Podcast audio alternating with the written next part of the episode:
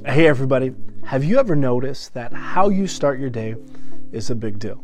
Especially now, right? Like it's so easy to start our day full of hopelessness and fear. And so we wanted to create a resource for you, but also for us, where we can help start our day right. And so what we've done is we created this opportunity, this reflection point to start on Tuesdays and Thursdays at nine o'clock. And it's going to be five minutes full of three things what Scripture says about who God is, an opportunity for us to reflect on what Scripture says, and then an opportunity to pray. And so we would love for you to join us. It's going to be on our podcast or website as well as social media, and it's going to be a blast. It's going to be a great opportunity for us to start the day right. And so, again, that's Tuesdays, Thursdays, 9 o'clock in the morning on our podcast website and social media platforms. We can't wait for you to be part of this. God bless. Good morning. The psalmist writes in Psalms chapter 18 I love you, God. You make me strong. God is bedrock under my feet, the castle in which I live, my rescuing knight. My God, the high crag, where I run for dear life, hiding behind the boulders, safe in the granite hideout. Listen to the description of the psalmist as he describes the God that you have access to today. Your God is strong, your God is your shelter. Let's take a few moments to reflect on God being your source of strength to whatever lies ahead in your day.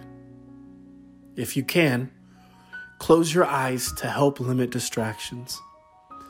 When your mind starts to wander, remind yourself, My God is strong. Try and relax. Deep breath in, deep, deep breath out. My God is strong. Now let's reflect on our God, who is our shelter.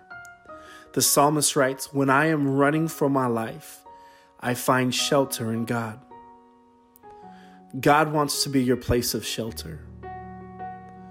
With your eyes still closed, remind yourself, My God is my shelter.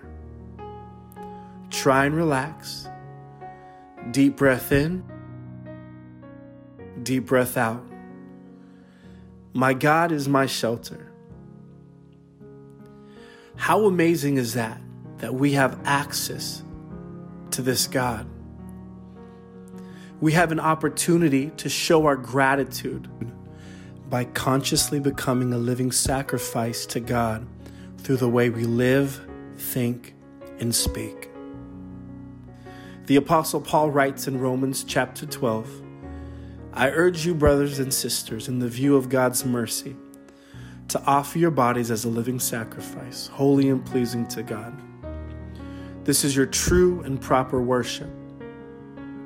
Join me in prayer. God, I come before you this morning, acknowledging that you are my source of strength and my shelter in time of need. Help bring this to my forefront of the mind as I go about my day. Would you also show me grace to honor you with my life as I become a reflection of you in my world? I thank you and I love you. In Jesus' name, amen.